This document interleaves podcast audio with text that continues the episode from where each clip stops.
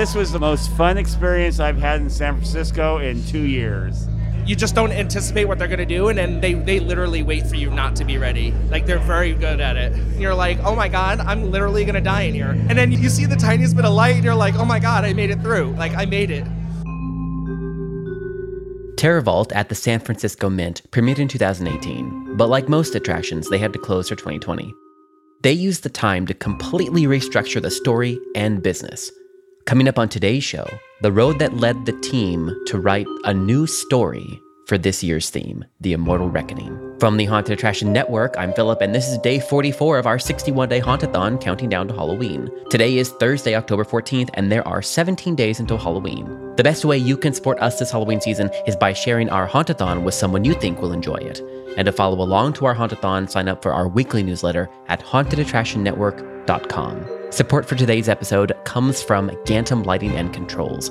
Gantom illuminates attractions worldwide with the world's smallest intelligent spotlights. Speak to Gantom's design team and sign up for a free demo at gantom.com/demo. And now, back to the Terror Vault. Here's one of the producers, Joshua Grannell, to explain more. So, Terror Vault is a site specific immersive haunted attraction that's really narrative. It, it, actually is a haunted attraction with a script. I write mm-hmm. a, a, script for it that the actors all have. And so it's very much my and my um, business partner, David Flowers, love of growing up with haunted mazes and haunted houses, mashed up with our more adult production experience of doing immersive theater and immersive events. We created this show specifically to mash up our love of both of those things. So, yes, actors will jump out at you. Yes, there are drop panels, but you also find yourself in the middle of scenes where actors are doing scripted dialogue and the whole show has a, a beginning, a middle, and an end. And tell me a little bit about this year's story, The Immortal Reckoning. So Terror Vault, the first couple years, had a very specific storyline, which was that the San Francisco Mint building after the 1906 earthquake was secretly used by the federal government and the city of San Francisco as a prison. So th- this was before Alcatraz was built, and so we created this sort of scenario where the, the the mystery of the San Francisco Mint building was that they were actually housing prisoners in the vaults, and so we built a haunted ghost story around that that storyline.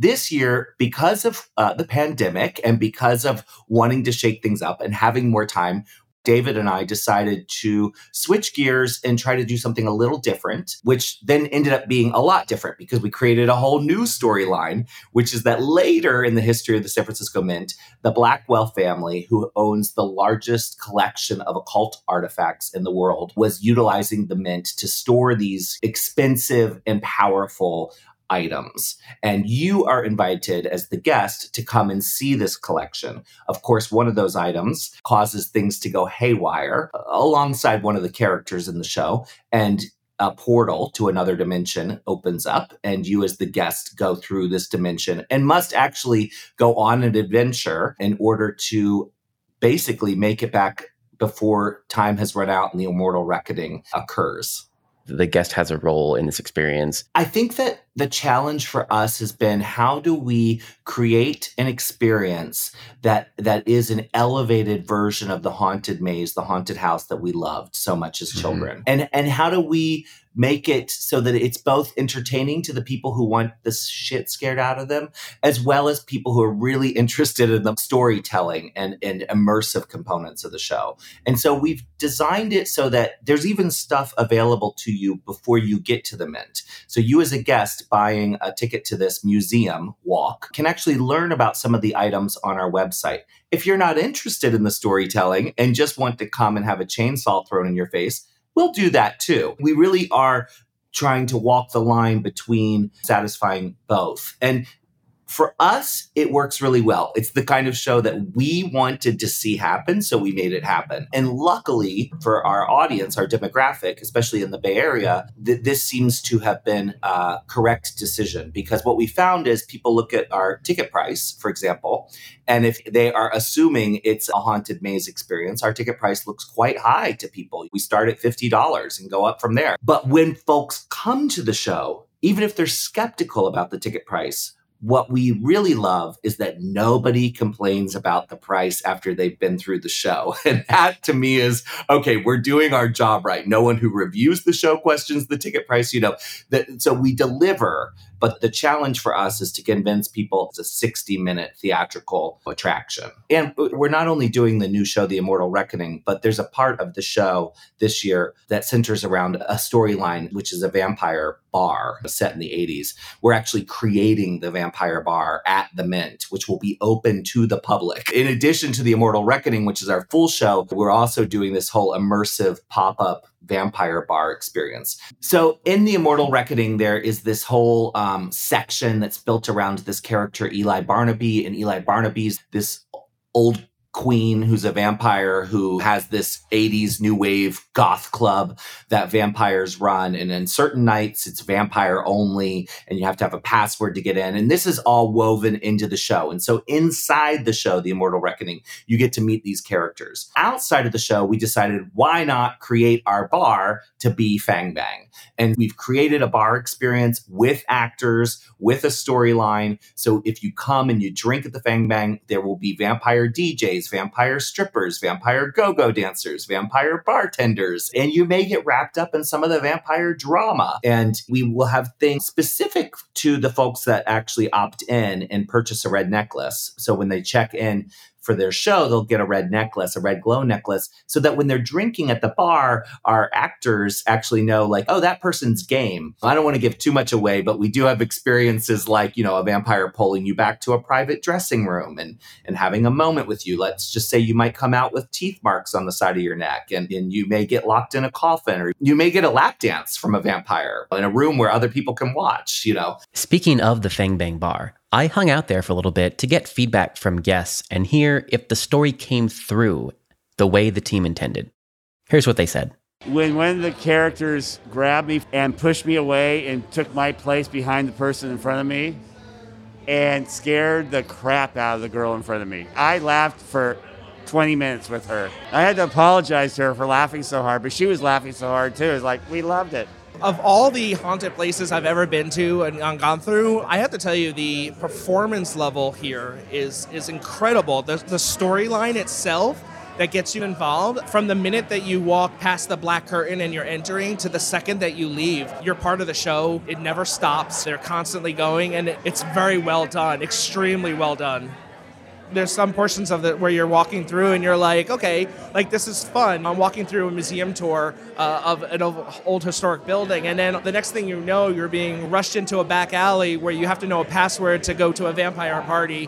What could possibly go wrong going to a vampire party? What could possibly go wrong? Indeed. Here's Joshua again.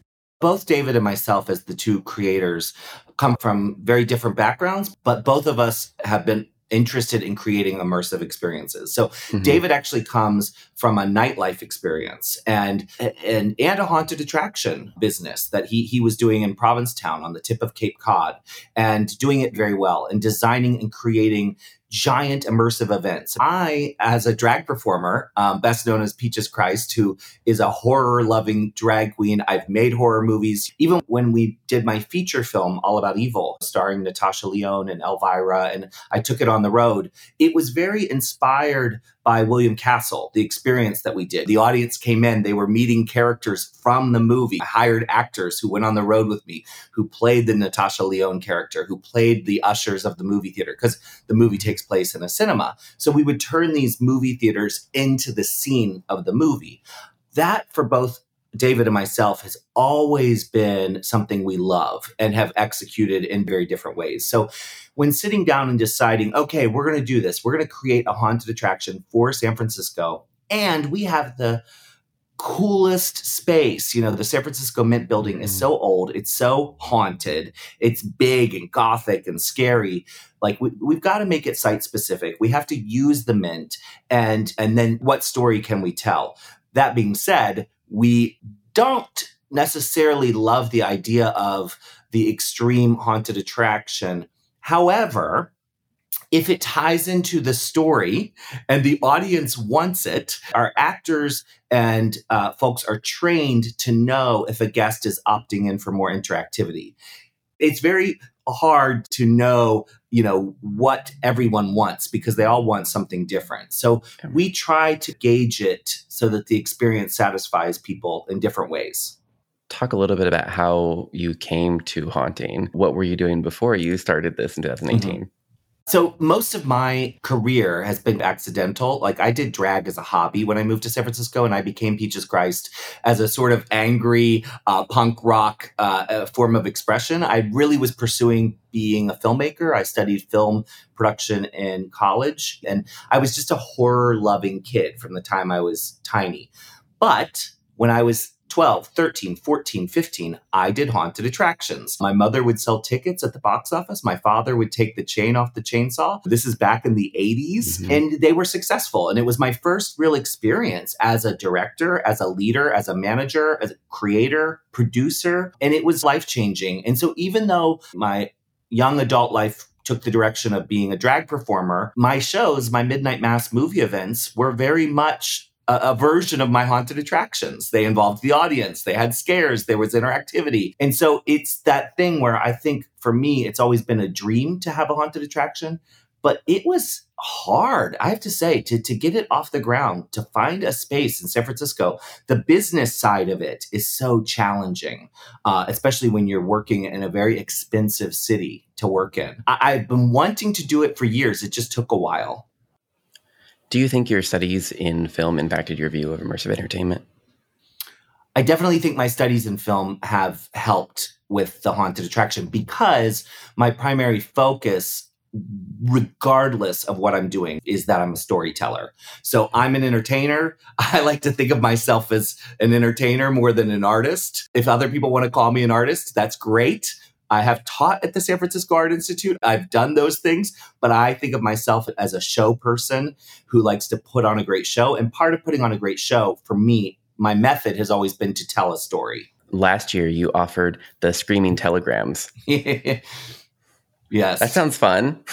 How did that go? well, go? I think w- when we realized that 2020 was a bust, obviously, and we were so bummed, I, I, I was looking around and, and realizing that delivery services were actually mm-hmm. still able to uh, work. My partner is in the restaurant business. Mm-hmm. And so I was watching and going, oh my God, deliveries are through the roof. People still want to have an experience coming to them from outside of their own homes. My business partner, David, and I talked about what could we do? We just started to advertise that you could hire one of our scary clowns to show up at your friend or family member's home, and we would have them fill out a form including questions like what would humiliate them? What would horrify them? So the clowns would work these sort of secret stories into their monologues.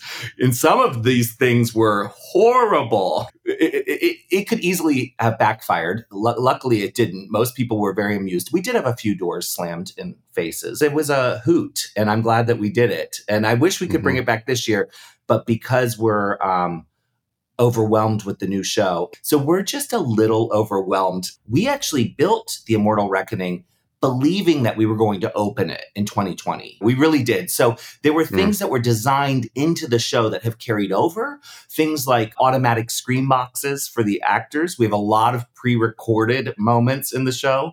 We have a lot of screaming and noise and triggers that we would not normally have done because we did not want the droplets flying through the air and we knew yeah. the actors were going to yeah. be wearing masks. But I actually think that keeping those things is a way to move forward. And regardless, I think they're going to enhance the show and actually make it easier for the actors to do their thing. Have you changed any ticket options or added anything this year or changed anything around? We have. So we've lessened the groups, the group size. In our first year, we would put through groups of 12. We now are putting, limiting it to groups of eight. We cannot do a conga line type show because there are scenes. The pacing of the show is very crucial. And so by lessening the size of the groups, people can spread out more in the rooms. We've also instituted a, a new policy of all guests and all cast members and all crew must be vaccinated. So that's a new challenge that we are learning about as we move forward, which means we've had to hire more security and to create different scenarios. Before, we didn't worry so much about whether or not people went through the show with strangers. Now, it's more of a concern.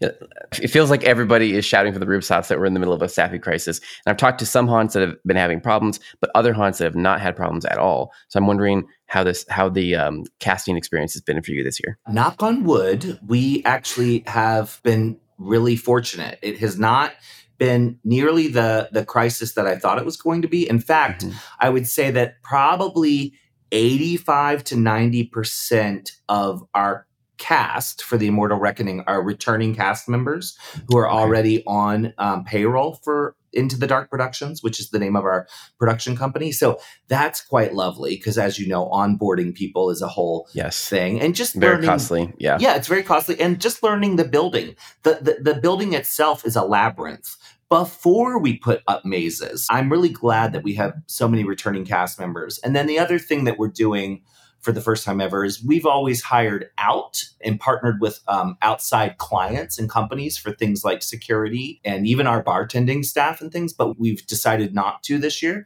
And we've taken over operations of everything, put together our own licensed security team. And I'm really excited uh, about that because I actually, yeah. yeah, we, I, I just feel like a lot of my frustrations uh, were unfairly directed towards guards in the past who were yep. just being hired randomly. Yep. And, you know, I want the guards to feel like they're part of our team. I want everyone to feel like they can sit in the same green room and see each other and know each other. So the bartenders, the guards, the actors, the crew, we're all in this together.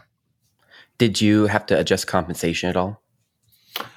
We did. You may know that I believe our minimum wage in San Francisco mm-hmm. might be one of the highest in the countries. It's over $16 an hour. Mm-hmm. So we just rounded up, and all of our actors, performers, crew, everyone ba- makes a base amount of money uh, at $17 an hour this year, which is a huge hit for us financially. In 2018, we were paying people a nightly performance fee, 1099, and the budget for our show was a lot easier to manage. But with this new law and having to put everyone on payroll and yep. in San Francisco, yeah, they can no longer 1099s. Yeah. Yeah. Yeah. Same here. yeah. yeah.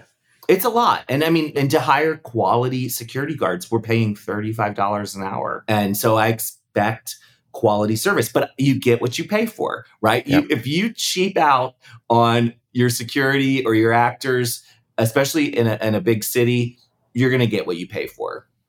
Yeah. And that's my next question. Like, how did you adjust the show for that?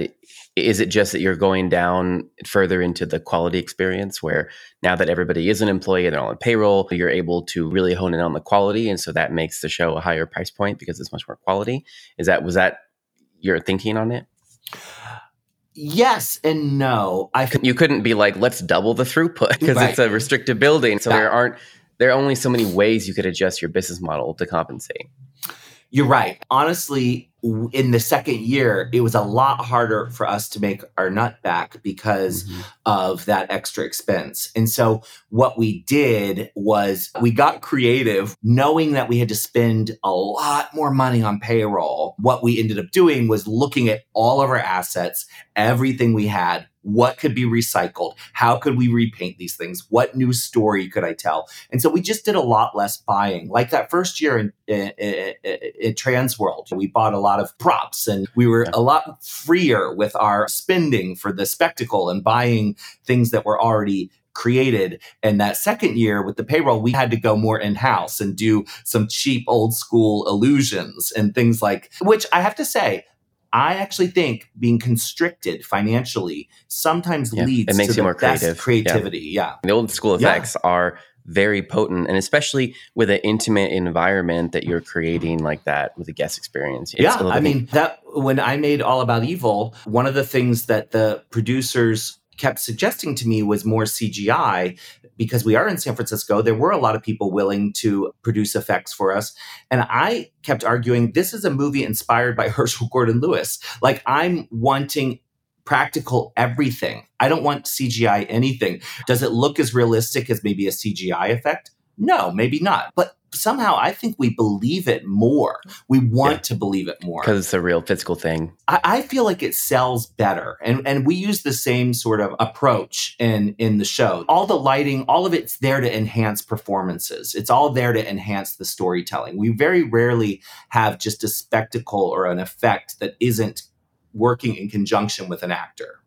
How are your ticket sales going? Do you think demand is strong right now? We've only had two years in the past. So we mm-hmm. really did an early push to our existing fans on newsletters and things. And ticket sales are fine. I think we were hoping that they'd be amazing. They're very yep. similar to what they've been in other years. In fact, we probably sold more tickets. I just think that our yeah. expectation was like, oh my God, we're going to sell like crazy. Yeah. And both David and I, luckily, in other parts of our career, have events that sell that way. And so we have been moving tickets for sure. I, I will say this we've seen, so we actually decided to charge for the red necklaces for the first time ever this year mm-hmm. because with the vampire bar experience, we want the vampire actors to hone in on the, the people that want the immersive experience, but also the p- customers that bought tickets to our show and are like buying. So we had other reasons for charging. If anything, we have more people opting in for the red necklace now that we're charging than we did yeah. when it was free. It's hilarious. Yeah. We're like,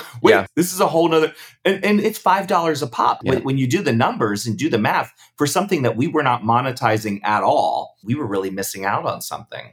If it, so if it costs nothing, people think there's no value to it. Right. Yeah. So I have read in my research for this that you do believe that the mint is haunted and that you had an experience in the attic. Tell me about that. I definitely think the mint is haunted. I'm not one of those people who thinks much is haunted. In fact, I'm probably a skeptic. And horrible things happened at the mint. Like in 1906, when yeah. the earthquake happened and the city was on fire, the mint employees were instructed to shut all of the, the metal shutters. And they were instructed to do that to protect the gold. But also, they had to keep the walls wet from a central well built in the middle of the, the building's central courtyard. And the story is pretty well documented that people were burning alive, begging to be let in because it was one of the only standing buildings left and the city was on fire. So, of course, it's haunted.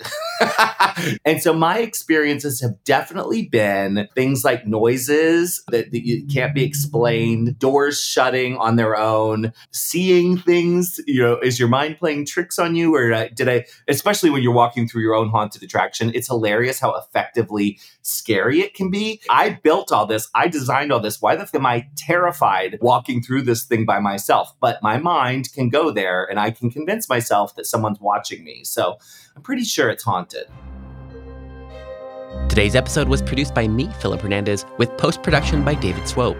Stay up to date this season with our free weekly newsletter. Sign up at hauntedattractionnetwork.com. We're counting down to Halloween with daily podcasts and our 61 day Hauntathon. Our Hauntathon is made possible through generous support from Gantom Lighting and Controls. We'll see you back here tomorrow and every day until Halloween. This is a Haunted Attraction Network production.